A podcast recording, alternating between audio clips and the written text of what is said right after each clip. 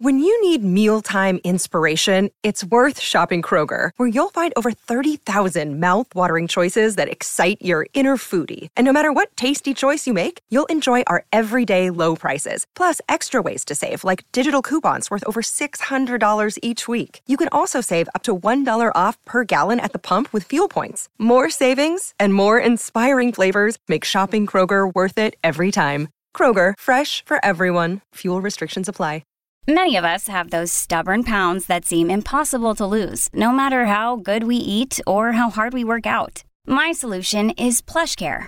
PlushCare is a leading telehealth provider with doctors who are there for you day and night to partner with you in your weight loss journey. They can prescribe FDA-approved weight loss medications like Wegovy and Zepbound for those who qualify. Plus, they accept most insurance plans. To get started, visit plushcare.com slash weight loss. That's plushcare.com slash weight loss. Six out of seven people who go on a diet lose weight. It's pretty simple. It's not easy. People don't adhere long term to diets. About 90 plus percent of people gain the weight back within three years.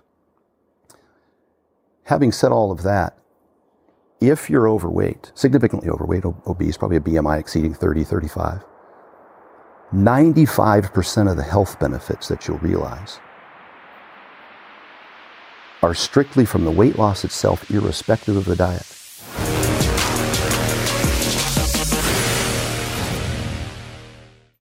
Stan Efferding, welcome to the show. Thank you for having me. I appreciate it. I'm really excited. So, changing your body composition is one of the most difficult things I've ever done in my life. It's also when I think about mindset and I think about entrepreneurship, if I could give anybody the gift, it would be to get them to go into the gym, to change their body, because you really realize in a super tactile way that change is possible. Because the mind is so invisible that if you've never gone through a body transformation, it's, I think, difficult for people to believe in the depth of change that's possible. Tell me a little bit about your background. Did you start, obviously, I know the punchline, but did you start big? Did you start small? Like, how did you get to No, the, the I- muscle mass we see today? I wrestled 98 pounds in high school. As a freshman and sophomore, I was 106 as a junior, 115. 106 as a junior. As a senior, I weighed 115. Oh, how tall were you? I was almost six foot. I was reasonably close Whoa, to. that's like yeah. I'd only gained about another thin. inch or two my senior year. I had a late uh, uh, uh, onset puberty. I was eating terrible. I was working at 7-Eleven from the time I was 12 years old, and so my food choices consisted of the hot dogs and the, the nachos with the pump cheese and soda pop. My pop. favorite. And that's what I was having. We grew up on the same diet. I'm excited. and it didn't help me much for. I, I think that was probably the primary driver of the delayed onset puberty was the fact that I wasn't That's sleeping very well because I was working a swing shift and getting up in the morning going to school. Mm-hmm. Probably put in you know until midnight or so before I got home, and then eating like that. So I didn't have uh, the foundation for my body even to to grow.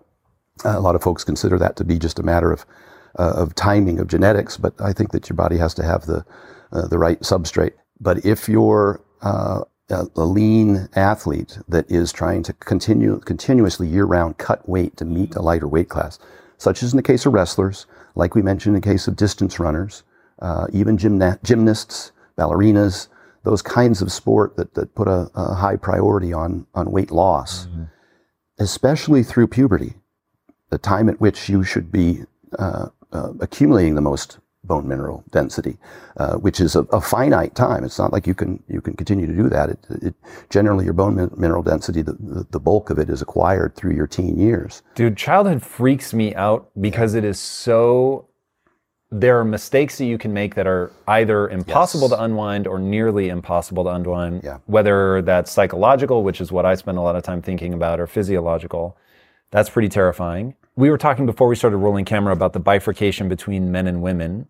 Is there a bigger do you have a bigger concern for either sex in terms of puberty and weight loss, or is it sort of universal? Just be careful. Uh, Women tend to suffer from uh, the osteoporosis at a greater rate. Not So to rob much. them of calories is more likely to have bone Yeah. density issues. It's not just calcium, like you said. It's calories, it's protein, and it's resistance training. That those that those together will optimize uh, the accumulation of bone mineral density because you need to put the bones under stress in order to get that formation. and have protein as well. And there's some other micronutrients, you know, that help with accumulation of bone mineral density.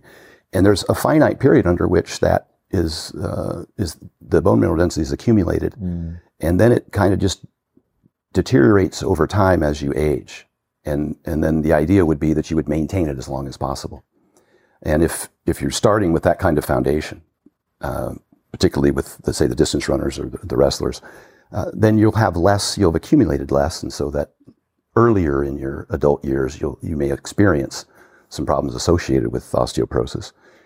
So I'm looking at you. You weren't huge in high school. You've obviously not only gotten massive, but incredibly strong, known as the strongest bodybuilder, um, set insane records for physical strength.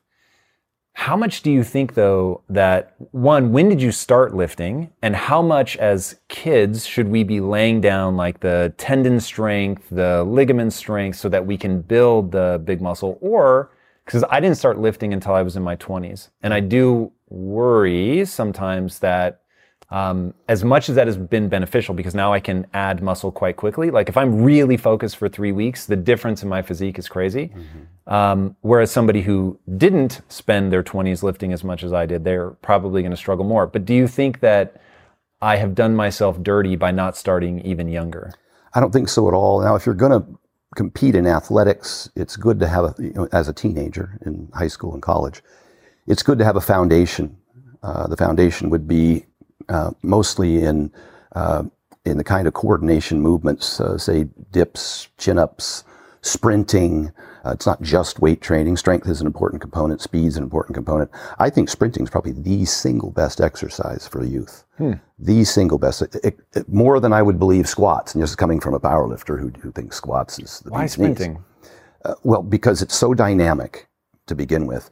It also increases your nervous system's ability because uh, sports performance isn't just strength, it's speed strength. Okay, it's velocity. And that's really what helps when you have kids sprinting, that helps them with neural adaptation and recruitment and coordination. And every time you sprint, you got to remember that you got rotation and anti-rotation going on in your torso, which is fantastic for your core, which is, you know, hundreds of muscles that act like guidelines for a tower that are intended to resist movements, not necessarily bend and flex. Uh, so you're building all of that coordination. Uh, that the speed I think is is huge. Plus, running is very dynamic. And uh, again, I mentioned the the force production from landing, the decelerating force from landing when sprinting. If you look at pounds per square inch, is extraordinary. Yeah. Uh, at the ankle, at the knee, so you're you're putting the kind of stress that is going to force them to adapt and start to develop you know, stronger joints, muscles, obviously. Uh, so I, I, just think it's a probably the single best movement if you were going to pick one. Uh, and then other than that, uh, you know, coordination and balance. Although some of that is suggested, you probably you have acquired by the time you're six or younger. Uh, it's like those little kids who do skateboards and uh, and snowboarding uh, tend to have such great balance as they get older because it's something that's harder and harder to train as you age. And some people suggest that once you get past 10, 12 years old, you really can't do much with your balance and coordination. Really? See, that's what I'm talking about. Like that, that really bothers me. I don't like that answer, Stan. Right. That so much of this comes down to really doing things when we're young. Mm-hmm. So, all right, as a parent, as somebody who's just absolutely radically transformed your own physique, and you think about, okay, sprinting is the single most important thing if we're only going to do one thing. But as you look at your kids on balance, I know you believe in sleep hugely, so we'll set that aside for a second. We'll just assume that your kids are eating yeah. a healthy diet. What are the things like that you think about laying down the foundations so that later they can really do something extraordinary? Is it focusing on hitting a certain level, like being able to bench press twice your body weight by the time you're 18? Like, are there any sort of things like that that you think set people up for success? I don't think so, especially for young boys, primarily because until they have achieved puberty and start to have an increase in testosterone, they're not going to get a significant improvement in lean muscle mass. Mm-hmm. Uh, they're, they're going to have you know, certainly some growth, but it's not going to be as significant as it was through puberty. So I'm working on things like coordination, speed, maybe just going through those movements, having them learn the basics of a push up, of a chin up, uh, uh, of a squat, you know, there's your push pull legs right there, and that's and that's really what the foundation would be. The big thing is is the consistency at that point and building the habits, uh, because you know as they get older, generally what happens is is, is they may be uninterested uh, or not have the discipline or the consistency that's needed to to be able to progress because the progression isn't about any one workout or a week or a month even. It's about consistently doing this year round. The big piece uh, I think for for kids is to make it fun and I'm opposed to specializing at an early age, uh, meaning having to do one thing year round. You can get some repetitive strain injuries. We see this in gymnasts in particular with the, you know, tendon surgeries and the carpal tunnels. We see it even in 10 year old badminton players who blow out lateral collateral ligaments just That's from bananas. repetitive strain, from doing the same thing over and over again. And, and so continue to involve them year round in sporting activities. And now they're staying active. They're, they're continuing to get stronger, more coordinated, uh, better habits, better, uh, conditioning. You know, it's another piece of this, uh, this whole thing is, is to make sure that their, their cardiovascular fitness is, is continually supported throughout the year. And so the kids that participate in sports year round, you can pick different sports. You know, they can do gymnastics or track or play soccer or football, but there's no off season per se because you keep them involved in something. Uh, and that will help them progress. I think also in the 10,000 hour rule, they talked about at what age do kids get involved with uh, more time in sports and better coaching. We looked at that in terms of hockey players born in January and February seem to bring up, you know, c- uh, consist of the bulk of your pro hockey players in Canada because they were Explain that because when I read that, that made all the sense in the world to me. I think it's utterly Yeah. fascinating. Well, kids can't start playing hockey in Canada until they're six years old. Well, are they six years old or are they six years and 11 months old? Right. And chronological age and physiological age is, is very different, especially at that age. A kid that's six years, 11 months may be physiologically far ahead of a kid that's just six years old. And so that kid's going to get recruited first because he's bigger, stronger, faster than the younger kid. And then that kid is going to be able to play on the teams that have more ice time, better coaches, more practices than the other kids. And so what you find is, is and then again, as in the other examples, that compounds over time. Just more hours, better coaching, better facilities, etc. And so that by the time they're 10, 11, 12 years old, they're way ahead of the ones who were, you know, playing part time. And, and so that's, so bananas to me. it's a year round thing. And it, it doesn't have to be these balls to the wall workouts. You're No, but it's becoming a- consistency, it's access to the coaches, like you said, and then also there's the psychological component of I'm bigger, I'm stronger, because they don't get it, right? They don't think about, oh, wait, yeah, I guess I am 11 months older. They just know I'm better. And then they start getting more attention and that the confidence that builds from that. And in fact, I'll, what was it? So for the gains that you've had, which are just utterly extraordinary, what made you so interested that you kept pushing and what do you think has been the key to your success other than consistency let's take that off the table Yeah. Well, first and foremost, I fell in love with the sport of bodybuilding. I, Why? I was 140 pound, 18 year old freshman in college. And I, I really, you know, I picked up a magazine and I'd, I'd always wanted to be bigger, stronger, uh, and have a, a better physique. it just you saw it and you responded Yeah, my soccer coach asked me to go lift weights that summer because I was a little light for the team. I was undersized for a soccer player, for a collegiate soccer player. And I just fell in love with it. I really liked lifting. I liked the way it made me feel. I liked seeing the little gains. More than anything, I liked seeing the weight progress. We use mm-hmm. that intentionally as coaches with our clients. If we can get them in and, and find something measurable that they can progress at in a very rapid pace of time, which happens mostly from neurological adaptation, as you know. Somebody just begins to learn a deadlift. They'll get stronger at it every single week. You know, you deadlift them two, three times a week. They get stronger every single workout. Do they get stronger or do they get better at the movement, more coordinated, more skilled? We call neural adaptation. They learn to recruit the muscles and fire. That is how we lock people into the passion of weightlifting is by showing them progress. And we, we use that strategically uh, better than, say, a Metcon. You know, they're going to go in and do battle ropes and jump around and breathe hard, which is not a terribly effective way to lose weight. do you think weight. that's because psychologically we're wired to get turned on by strength I, I don't know uh, what it is, but I see it like even in CrossFitters who who either switch over or often on the side will compete in powerlifting. And it's something about that feeling so powerful and the progression. This, this week I did 200 pounds. Next week I did 210. Next week I did 230. I'm going to try 240 next time. It never ends. It's coming from a powerlifter competed for over 30 years. You know, what's next? It Mm-hmm. never ends. Whatever your total was or whatever your lift was, it's like you're thinking about, can I get What this? headspace do you go into when you're doing like a just a brutal lift? You know, I look at everything in terms of repeating the same movements. I do the same exact thing that I did in practice. So for you, it's clinical. You're It- not it like is. in rage mode. I'm gonna fucking tear these weights apart. You're not imagining anything. There it's is just, some evidence that smiling as opposed to frowning can actually have an adverse impact on your strength output and clenching your That fists. makes is- sense to me. Uh, there is some evidence to suggest that, that those kinds of behaviors are making a loud noise. I thought for sure you were gonna say the opposite, and I was like, oh my god, that's so contrary to how it feels to me. But I But- never hyped myself up for Really? a particular lift. What? Yeah, I, I just, I've always been OCD my whole life, ADHD as a kid. And so I, I used to count my steps and have ticks and, uh, you know, uh, every, I did things repetitively my whole life. And so when I got into bodybuilding, it was perfect for me.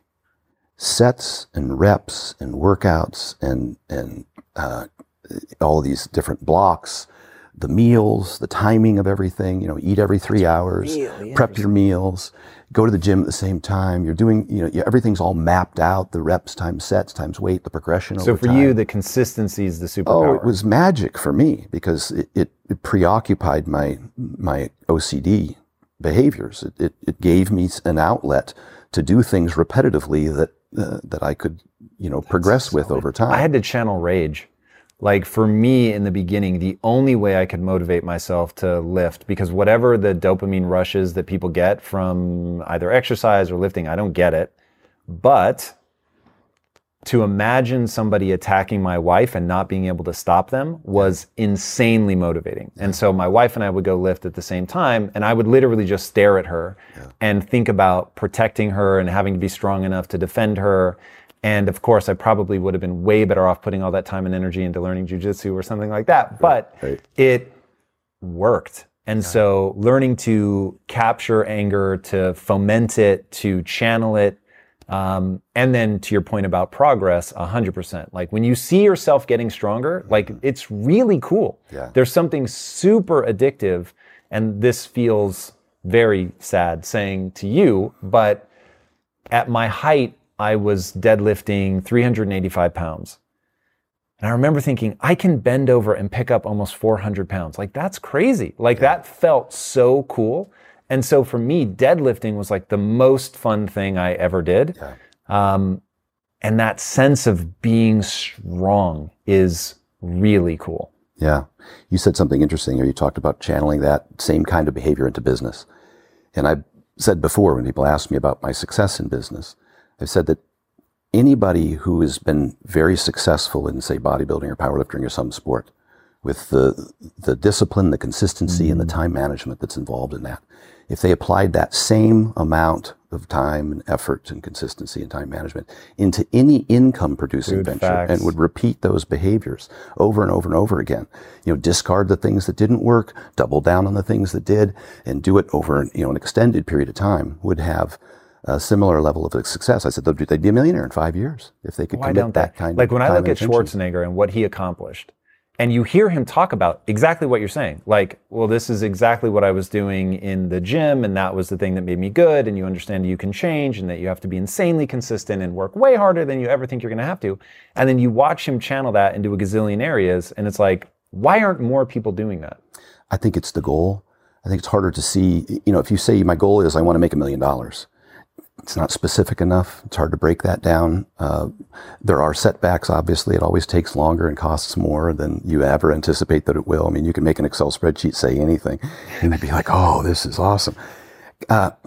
You guys know I have a very strict diet that I stick to, except for very special occasions. And I do that so that I can bring my best every day to what I'm doing. And a big part of that strict diet is high quality animal protein.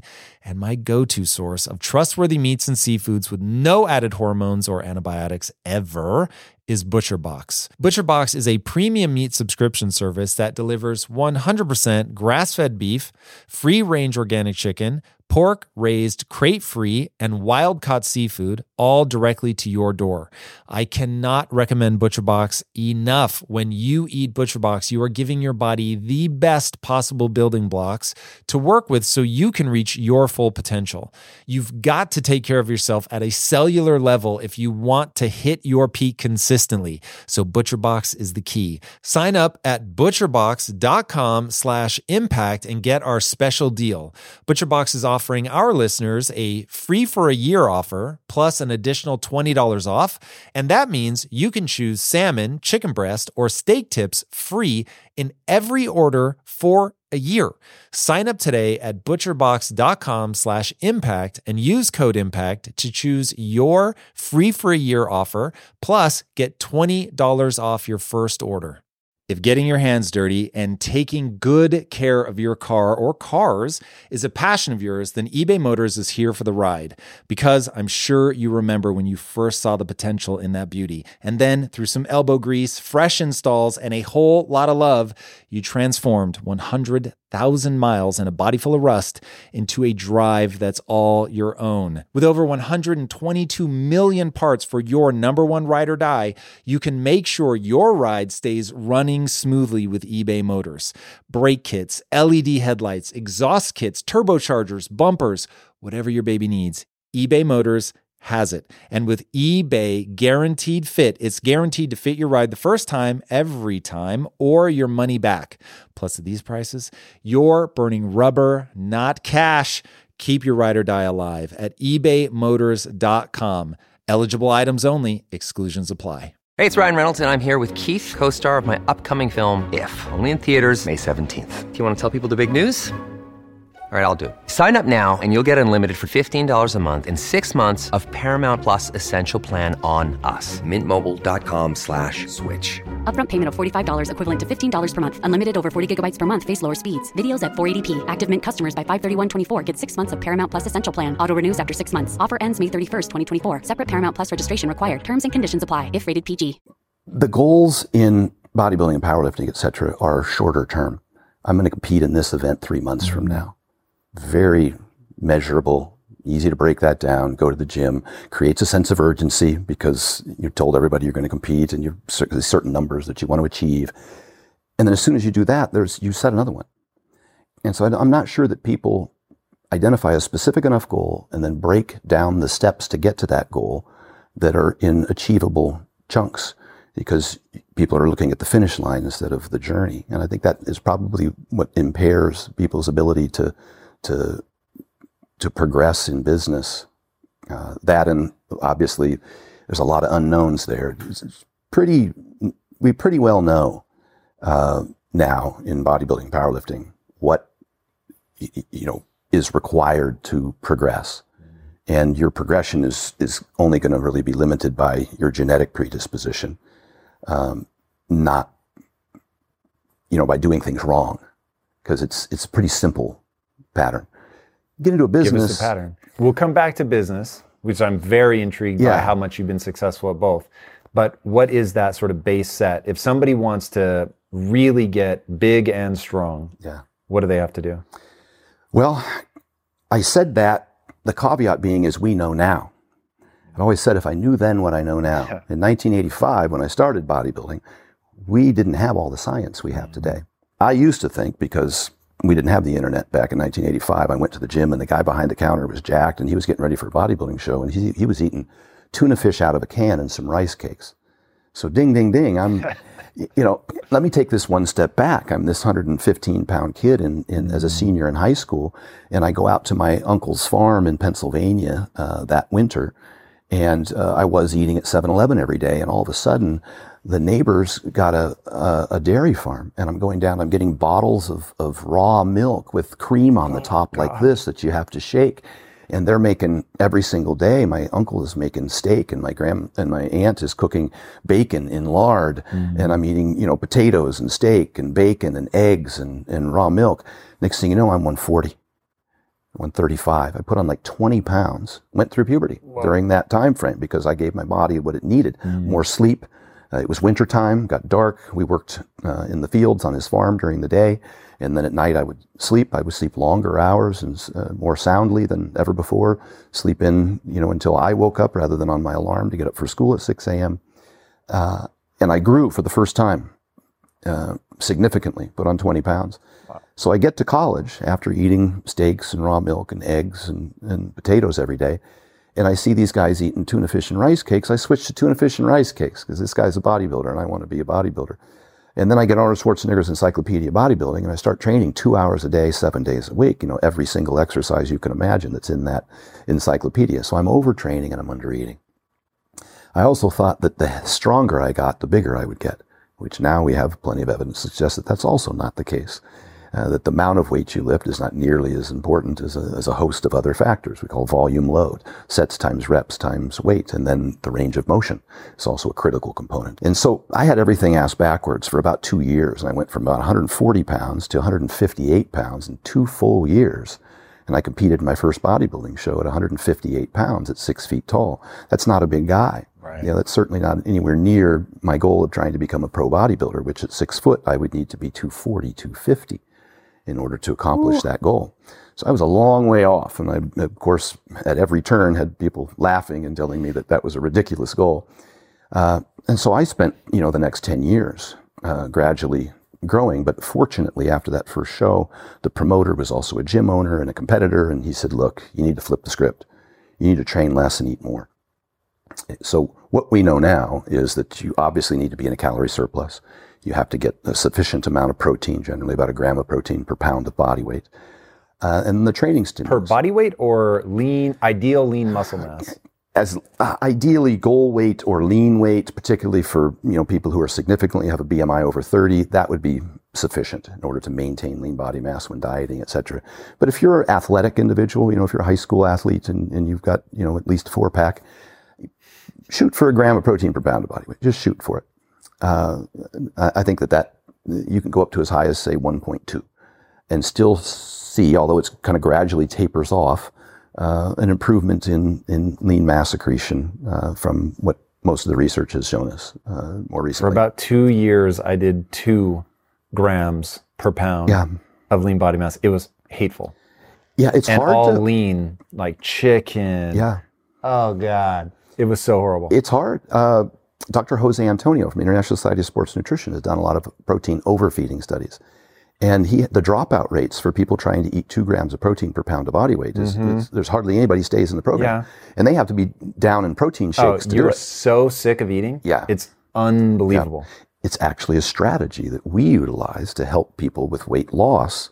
The more protein you want to eat, eat all you want, eat all the chicken breast and top sirloin steak and lean meats that you want. If you're hungry, are you hungry or are you bored or are you stressed? Because if you have to sit down and eat 40 grams of protein, uh, are you still hungry? Yeah. Real fast. You're Uh, Yes, has a high thermic effect of food. It has a very uh, high satiety effect, and so we push protein first with weight loss for those very reasons. It's a strategy that we utilize to help people with hunger, and primarily, also very beneficial for blood sugar control, as we were talking earlier to your assistant.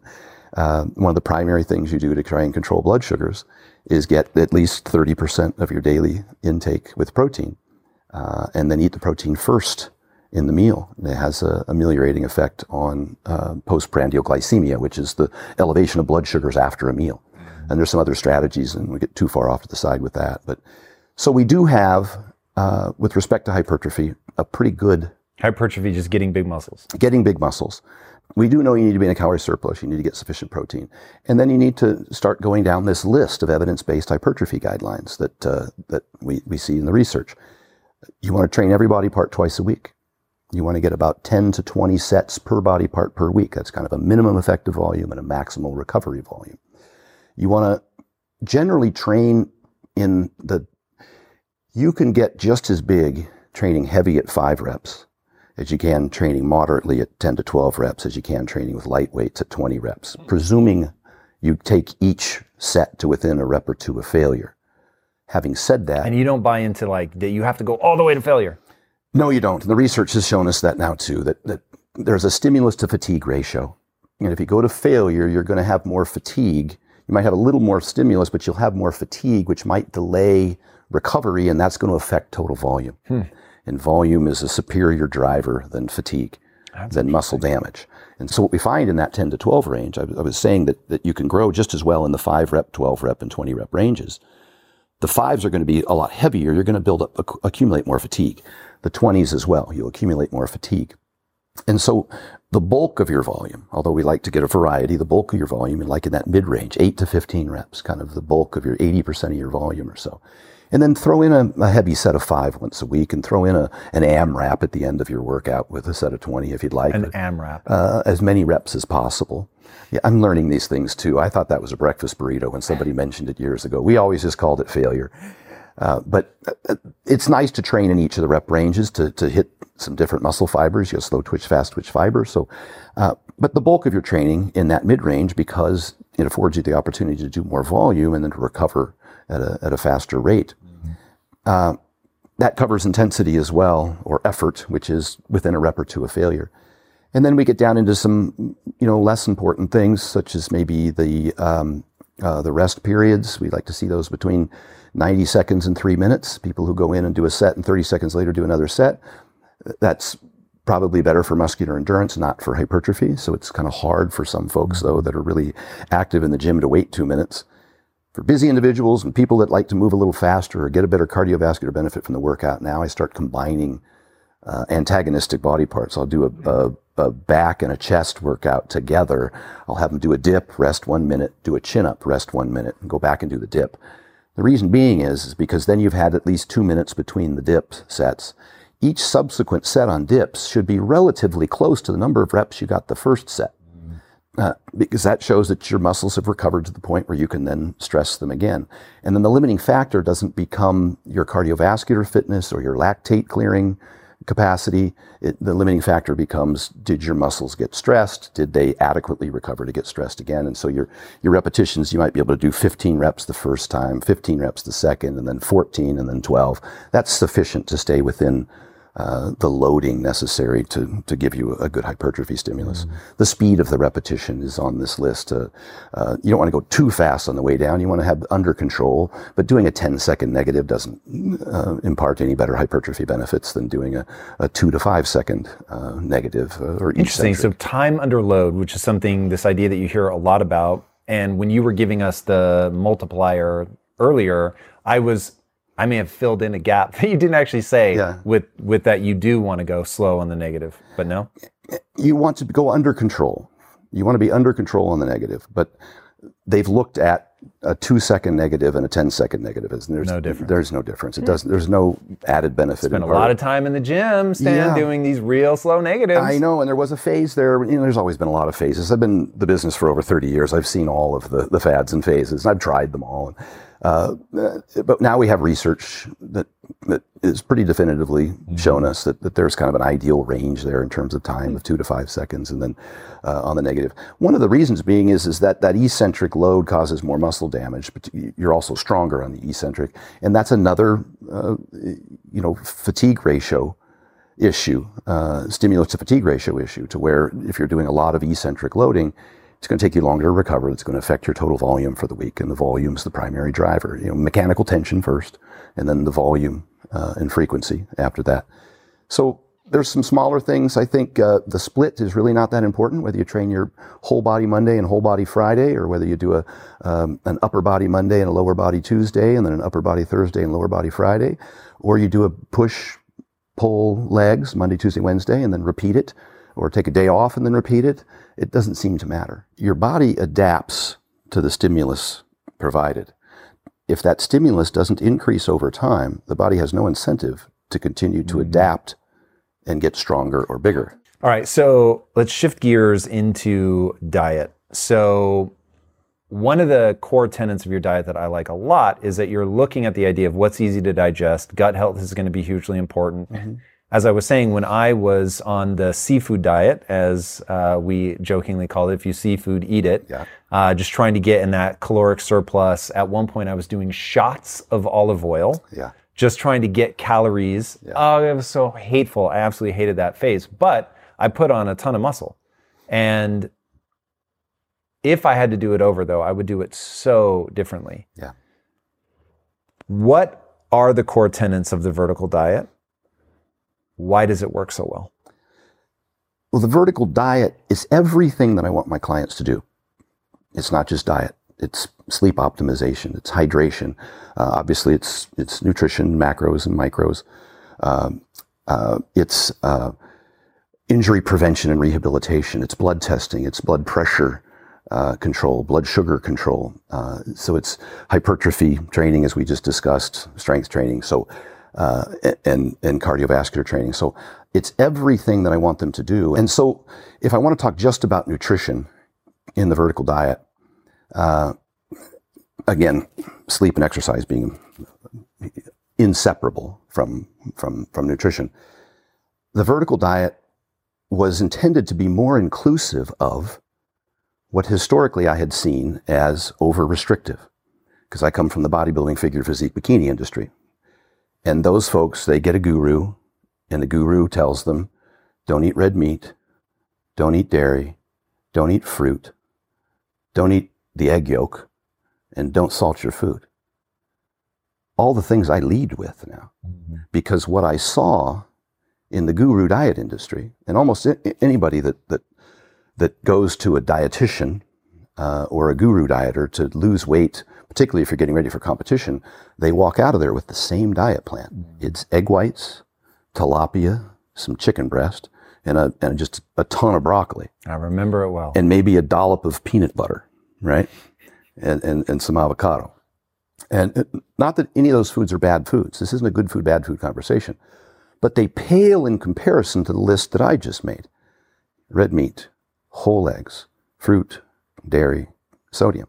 Those are the things your body needs. Those are the things that are going to kill me. Yeah, that's what people have, have, presumed. Equating for calories, and I'll jump into the going to kill you. Equating for calories and protein. Where you put carbohydrates and fats does not matter. In terms of weight loss, in terms of glycemic control, it doesn't matter if you're in a calorie deficit. Okay. And this was borne out in many randomized controlled trials. It doesn't matter strictly from the position of you are losing fat because it drives me crazy when people talk about that what you eat doesn't matter. Now, maybe if you're just talking about right. like losing fat, maybe, yep. although even that I think is questionable. I, am going to take you one more step, but you're going to hate too. Love it. Take me. We'll start here. We'll start with, and this is the Diet Fits trial. It was a year long out of Stanford, had over 600 people, and, and even Gary Taubes was was part of the uh, the uh, promoters of the of the study itself, and uh, because obviously he's a, a keto um, uh, researcher. If you control for calories and protein, where you move carbs and fats don't seem to matter for weight loss, and you get similar weight loss outcomes. So the best diet's the one you'll follow. There's many paths to the same destination. It's all a matter of personal preference at that point. And personal preference can include how you respond to carbohydrates or fats. And I have clients that, that, that do both. So I don't respond well to these carbohydrates very well. What does respond well mean? Meaning maybe you have adverse glycemic responses to a certain type or quantity of carbohydrate. Or maybe when your fats go up, you have difficult with bile and uh, soft stool. So you may not be able to metabolize one or the other as efficiently. It may be more comfortable for you. And so I'm, uh, when I talk about the vertical diet, I make some very specific recommendations in terms of the macronutrients because that's what my customers. Your macro breakdown is maybe the most startling, and I love it, by the way. Yeah. Uh, maybe the most startling thing in the book. It's two things. Yeah. Red meat, white rice. Yeah. That's it. Uh, yeah, that's what. And I was like, well, that's amazing. That's what that's what folks presume to think because that's the most obvious. It's right on the front page of the book, red meat and white rice. We can get there.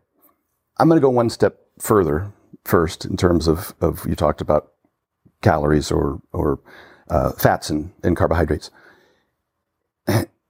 All diets work when they're strictly adhered to. Okay, six out of seven people. If you're in a caloric deficit. If you're in a caloric deficit, and they all work the same way. There's no all you can eat diet. Whether you're keto, whether you're intermittent fasting, whether you're paleo, whether you're vertical, they all work for the same reason. You're in a calorie deficit. In order to lose weight, you have to be in a calorie deficit. All diets work when they're strictly adhered to. Six out of seven people who go on a diet lose weight. It's pretty simple. It's not easy. People don't adhere long term to diets. About 90 plus percent of people gain the weight back within three years. Having said all of that, if you're overweight, significantly overweight, obese, probably a BMI exceeding 30, 35, 95% of the health benefits that you'll realize are strictly from the weight loss itself, irrespective of the diet. So I'm going to say, and the studies have been done, the McDonald's diet, a guy went, ate at McDonald's, had his students track everything. 1,850 calories a day. They measured everything that he ate, but everything he ate was off the McDonald's menu. Big Macs, French fries, uh, ice cream, whatever fit, mm. you know, presuming he got sufficient protein. And he walked for 40 minutes a day. And if he lost 30 pounds, his blood pressure improved, his blood sugars improved, his cholesterol improved. All of those things improved simply from the weight loss itself.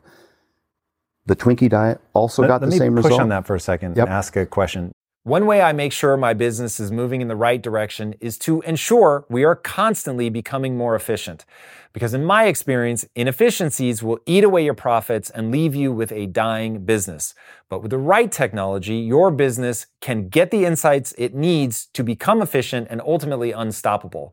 And that is why I recommend you check out NetSuite by Oracle. NetSuite is the number one cloud financial system, bringing accounting, financial management, inventory, HR, all of it into one platform and one source of truth. You improve efficiency by bringing all your major business processes into one platform, slashing manual tasks and errors that are massively inefficient.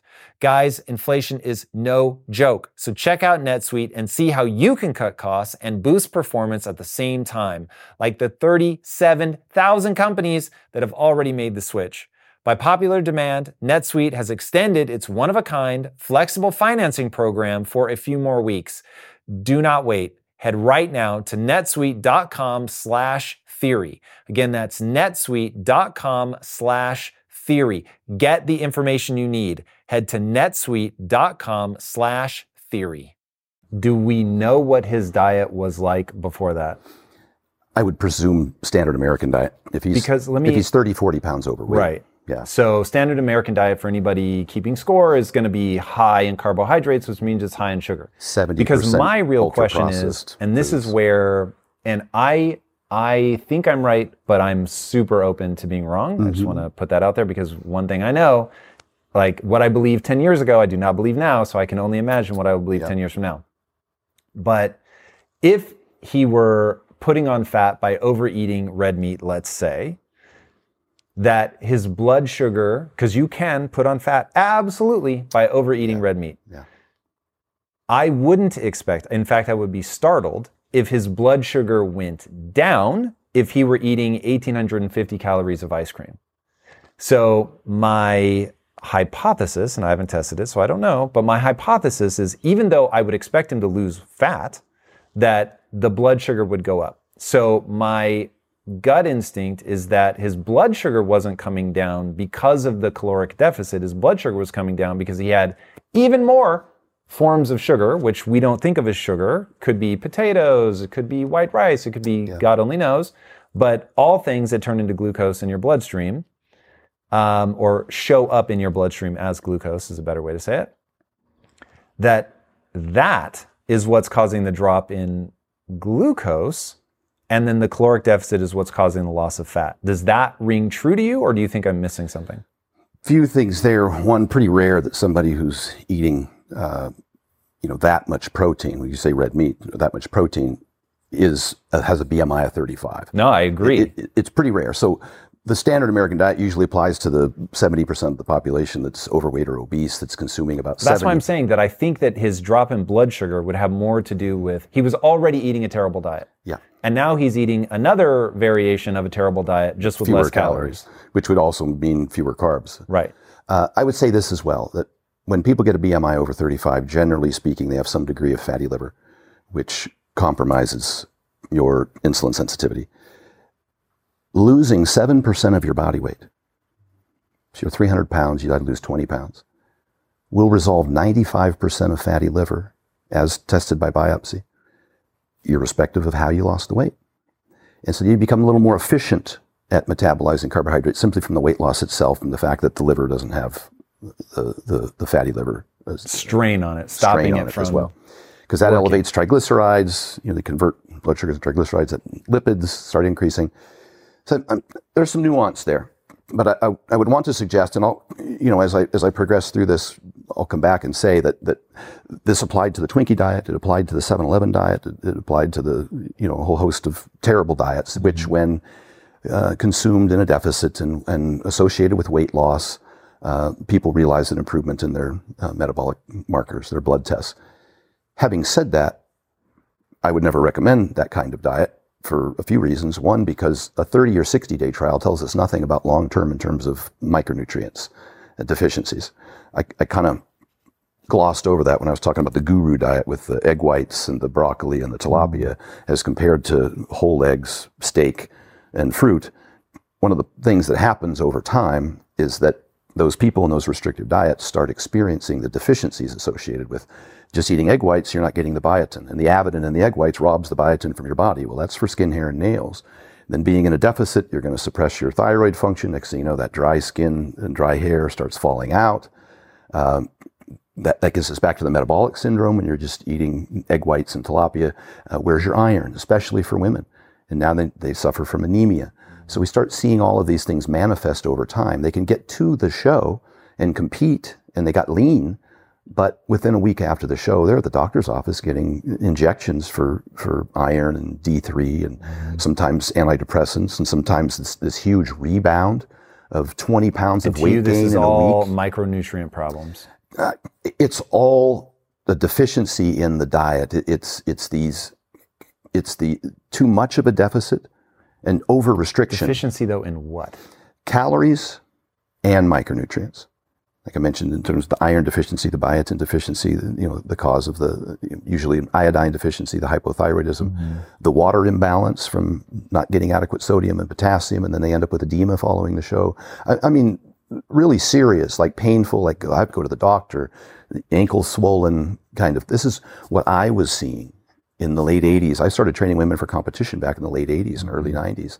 And I was seeing this quite regularly that they would just torture themselves to get ready for a show and then have this enormous rebound. They would gain 20 pounds within a week or two Unintentionally. unintentionally. Obviously, you know, they would have that rebound eating, but your body gains the fat back much faster than the muscle. That's the problem with this, uh, with this yo-yo dieting is that you lose a lot of muscle with the fat if it's done incorrectly. If it's not done gradually enough Right. without adequate sleep and resistance training and protein. And then when you binge in, you know, to recover from this, this cravings from the dieting, you gain a significant amount of fat back. And so your body composition changes over the years. And that's what gets us that metabolic adaptation that we saw in the biggest loser studies to show that, that their basal metabolic rates had been significantly suppressed by somewhere between 300 and 700 calories a day, even after they gained the weight back. They had a lower BMR. So the, I see the same kind of thing with when I talk about like the McDonald's diet and that kind of thing. Is I would rec- not recommend that diet because it can manifest in, in micronutrient deficiencies long term. And I, I, I've over the years discovered, hey, there's a better way to do this, and that's kind of why I speak out against these guru diets uh, for So both wanna- men and women. I want to go back to specifically the vertical diet. So in the book, you say that the macronutrients are red meat and white rice. Then under that, you get into micronutrients, and you've got a whole fucking host yeah. Of. Let's define macronutrients, proteins, fats, and carbs, and then we'll attach foods to those afterwards. My macronutrient percentages are 30% protein as a percentage of total calories in the diet. That's what I recommend. So I've been recommending for, for a decade. Probably what I've been eating for 30 years and what most of the bodybuilding figure physique bikini industry probably accepts to be uh, most beneficial for performance and lean mass retention and, and growth. About a gram of protein per pound of body weight or you know, lean weight or goal weight if you're significantly uh, heavy. Uh, 30% protein. And that's been studied extensively as well. We've seen even in a recent study comparing the Mediterranean diet, which is lauded as the healthiest diet, right? The Mediterranean diet only has 18 to 20% protein. So they put the Mediterranean diet next to a 30% protein diet. The 30% protein diet outperformed the Mediterranean diet for glycemic control. And glycemic control is the most important factor because it, it, it it's the most predictive of, of long-term disease. Uh, hyperinsulinemia, uh, type 2 diabetes, uh, far above even blood pressure, obesity, and lipids, way down at the bottom. Uh, so when you're trying to make the most significant comparison, you want to look at blood sugars first. And it's a, you know, obviously hugely important, and we keep going back to that. Uh, that is kind of, it's kind of what precipitates everything else. The, the fatty liver and all the other metabolic syndromes, the high blood pressure, it's all, the foundation of it is, is hyperinsulinemia, it's high blood sugars. Um, so I start with 30% protein and very effective for controlling blood sugars uh, and retaining lean body mass. And then I, about 30% fats in the diet. And I may make some adjustment on those based on, you know, the individual's personal preference. But you need fat, obviously. You need cholesterol. You know, every membrane cell in the body is a, has a lipid bilayer, and you need the A, D, and K. You need to be able to move nutrients through the body. Fat's important. You can't eliminate fat. It'll affect your hormones. Oh, I've tried it. Yeah. It's misery. It's terrible. Pain. Yes. It sucked. So we need fats in the diet. Uh, and then I put in 40% carbs. There's a, a, a big Does that only work when you're lifting? Or is would you if somebody weren't going to lift, would you still recommend 30 30 40? I would bring the carbs down if they were inactive. But uh, again, just like sleep is as important as diet is exercise. And exercise not so much in terms of burning calories for weight loss, but exercise in terms of cardiovascular health and long-term weight loss maintenance, which is is important both in the step count throughout the day in terms of suppressing appetite and uh, doing some sort of resistance work. The, the, the muscle is, is the most important organ in the body and the largest organ. I know people think it's the skin, but it's the muscle. It's the largest organ in the body. It's a sink. Certainly in your body. Uh, yeah. it's a sink for glucose. And that's what the muscle is so effective at, particularly when you're moving it and working it. Uh, I mentioned that post meal, if you move your muscles, take a 10 minute walk, ride a recumbent bike, you know, something like that, you'll uptake glucose from the bloodstream without the need of insulin. And you can reduce your postprandial glycemia by up to 30% just with a 10 minute walk post meal. That's twice as effective as metformin, the number one prescribed type 2 diabetes medication. Crazy. Taking a 10 minute walk after each meal is twice as effective as metformin for reversing or preventing type 2 diabetes, uh, just from moving the muscles and getting your, your body to do what it's supposed to do, your, your muscles to take up glucose from the bloodstream without the need of insulin. So I will bring carbs down if people aren't training, but uh, I mean, lifting weights to me, I, I come right out of the gate with that. That's the 1st thing I prescribe along with 10 minute walks as the two things above cardio it, as a priority over cardio. Uh, to me, 10 minute walks are cardio.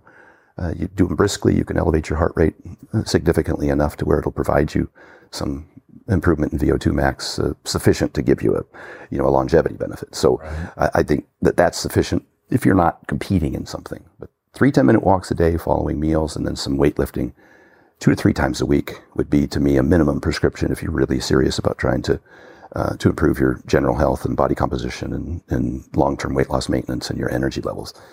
And so I like to keep the carbs in there primarily for performance, like you said. And it might be that you eat a few more carbs around workouts on the day that you train and a few less on the days that you don't train, if that's what you prefer, if your energy levels.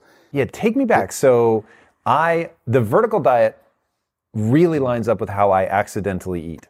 Yeah. So minus the I don't eat a lot of rice, um, but I eat a metric shit ton of red meat. Yeah. That's like my primary source of calories. Eggs, I eat a lot of eggs, whole eggs, um, and then I eat vegetables, but I don't like go way out of my way. I probably get 85, 80 for sure percent of my calories from meat and eggs. Yeah. Why isn't it going to kill me? And salmon a couple times a week. For I sure. don't fuck with salmon. Yeah. But Any fatty fish, sardines? um yes, just thinking omega-3s. Sometimes. Yeah. But I don't go out of my way for it. yeah. So I'm super curious. I know you do. I'm super curious to know if you think like that's a big part of your strategy and that's a real missing part of It's my a game. small or- item. It's omega 3s. You can probably get a sufficient amount from two five ounce servings a week. Uh, salmon has 200 times the omega 3s as, as beef, as ruminant animals. I choose beef, ruminant animals, bison, cow, beef, uh, sheep, uh, deer. I choose beef because it's a ruminant animal. It has a four chambered stomach digestive system. It can ferment cellulose, pre digests, provides you with uh, a better omega 6 to omega 3 fatty acid ratio than, say, a monogastric like a chicken or a turkey. Uh, three times as much iron, I think six times as much B12, nine times as much zinc, carnosine, creatine, selenium. It's just a more du- nutrient dense. And I personally don't eat chicken. I don't enjoy it. Uh, I don't think it's uh, it's kind of a good, better, best scenario where I think that beef is I get more bang for my buck. It's more highly bioavailable and has a lot more nutrient density. Um, and so I prefer to eat steak, but I eat a leaner steak. I am somewhat cautious, and again, this depends. Is that just for calories, or are you worried about saturated fat? Like, what's the concern? I'm cautious about saturated fat because I uh, have historically, when I've been overweight, because I, I bulked up to over 300 pounds many times throughout my career uh, as part of this powerlifting, bodybuilding uh, thing, and the dirty bulking, etc. Uh, and I had some elevated LDLs. Triglyceride HDLs were always great, great ratio. Uh, you know, everything else looked r- really good, um, but my LDLs would be elevated, and one of the you know primary drivers of LDL is saturated fat, and so I tend to control, especially now being 54 years old, I tend to control you look fats. fucking amazing, by the way. For 50. Thank you. You look amazing for a lot of ages, but 54 especially. Thank you. And, and my goal now, really, because I don't compete anymore and haven't since I was 45, is really uh, is just long-term health maintenance. Uh, I just lift, you know, because I really love it and I enjoy it.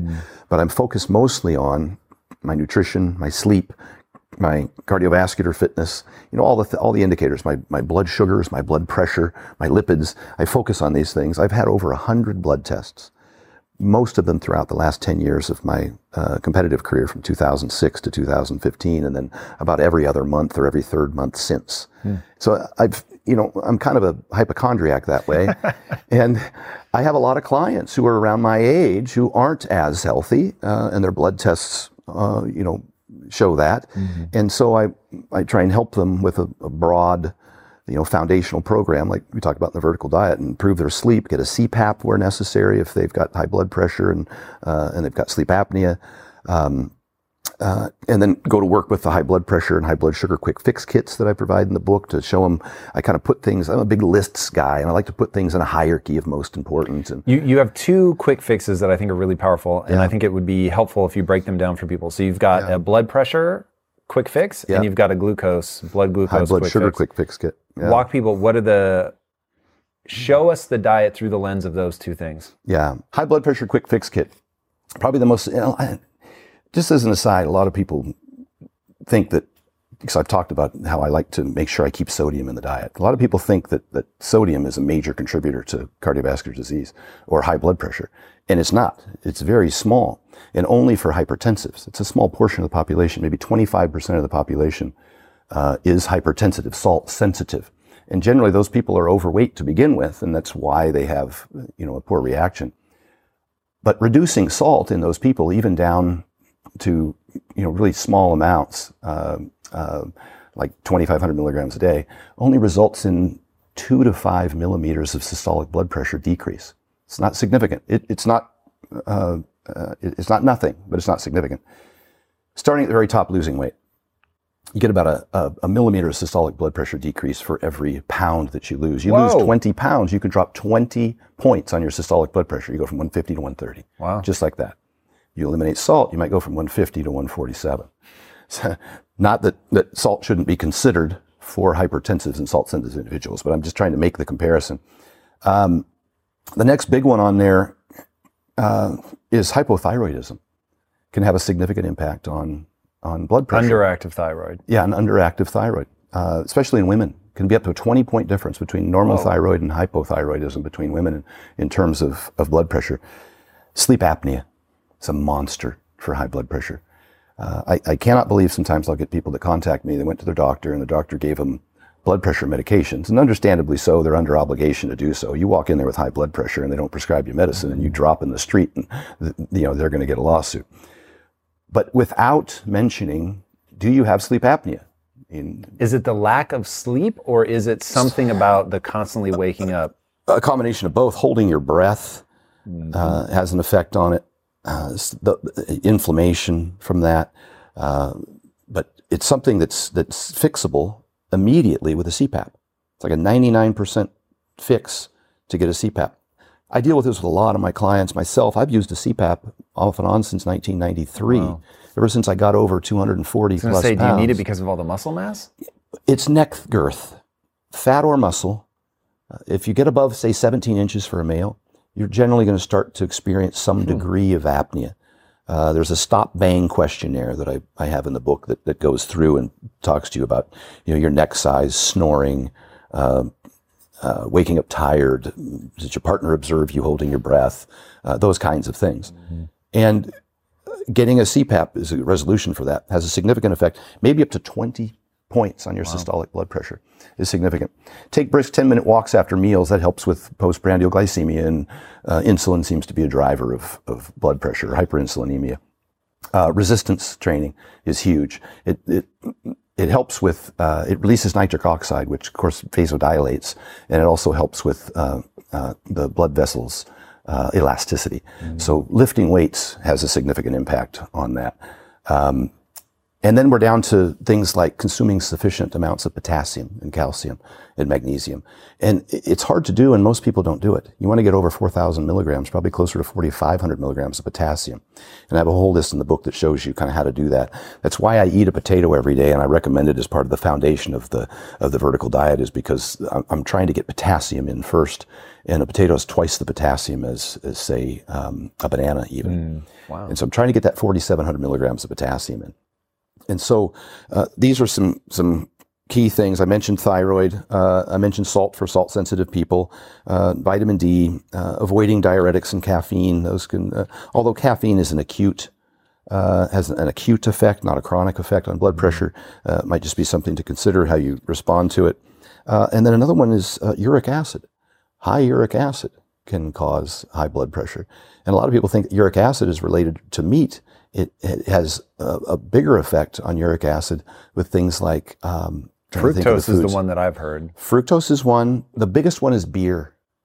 Things that are high in RNA and DNA, beer, sardines, uh, can have a significant effect. So, in your blood test, get your uric acid tested. If that's elevated, that's something that you're going to want to minimize. Uh, fructose, but those studies on pure fructose, not fruit. Fruit always has a fructose glucose combination.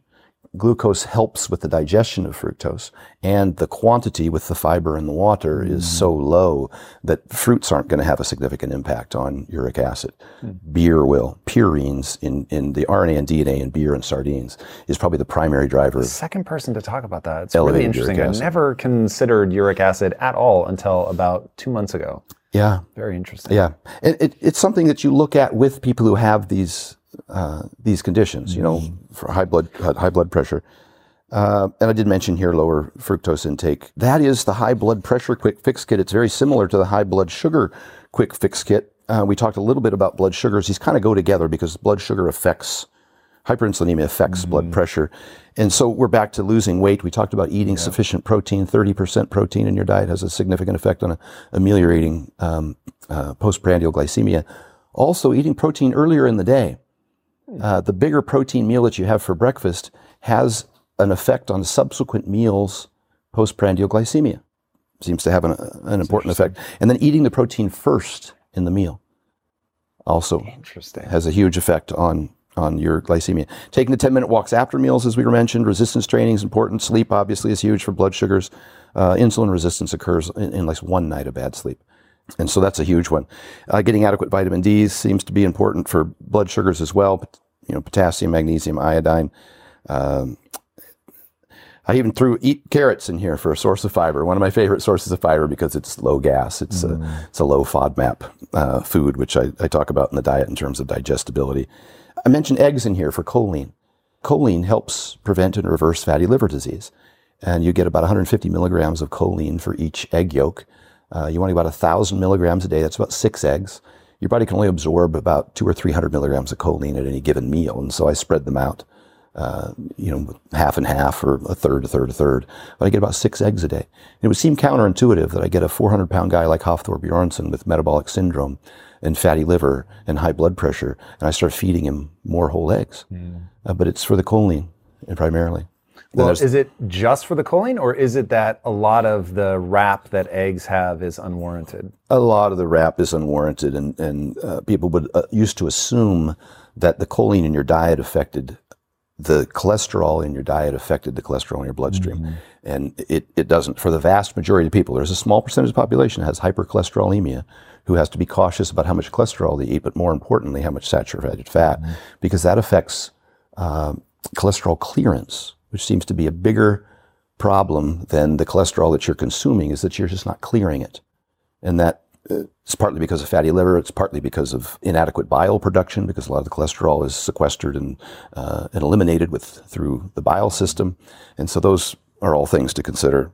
And that's when we start to maybe get into supplementation. We start looking at uh, NAC, N-acetylcysteine, which is a precursor to glutathione that can help uh, the liver, uh, and also something like TUDCA, which I'm not going to try and TUDCA? T-U-D-C-A. I'm not going to try and uh, spell that one out, but it's a big long name. But TUDCA helps with inflammation in the liver to allow the bile that's bound up in the liver uh, to escape, uh, so that, that that you don't have bile formation. So that's really interesting about all the different ways that inflammation ends up affecting somebody that people don't necessarily think about. Yeah. It's really interesting. Where can people find out more about you? Everything's at Stan Efferding. My uh, website is uh, stanefferding.com. My uh, Instagram is at Stan Efferding. My YouTube, and I have some Rhinos rants on YouTube where I've gone through a lot of this. It's kind of a fun little thing where I talk about all these topics. Is uh, YouTube's also Stan Efferding, and then I have uh, the Vertical Diet Meal Prep Company is a nationwide meal prep company where we make low FODMAP meals that are high in protein, and we deliver those uh, nationwide, door to door, and that's at theverticaldiet.com. Love it. Guys, his results speak for themselves. Highly encourage you guys to check it out and to try it out for yourself. N of one experimentation ultimately is all that matters when it comes to diet. So it may work for other people, may not for you, or something that other people think is crazy uh, may work perfectly for you. So definitely experiment on yourself and find the things that give you the results that you want. It is so important to experiment with diet, to take this stuff seriously. Your health is everything. Uh, protect it, experiment, see what works. Speaking of things that work, if you haven't already, be sure to subscribe. And until next time, my friends, be legendary. Take care. Peace.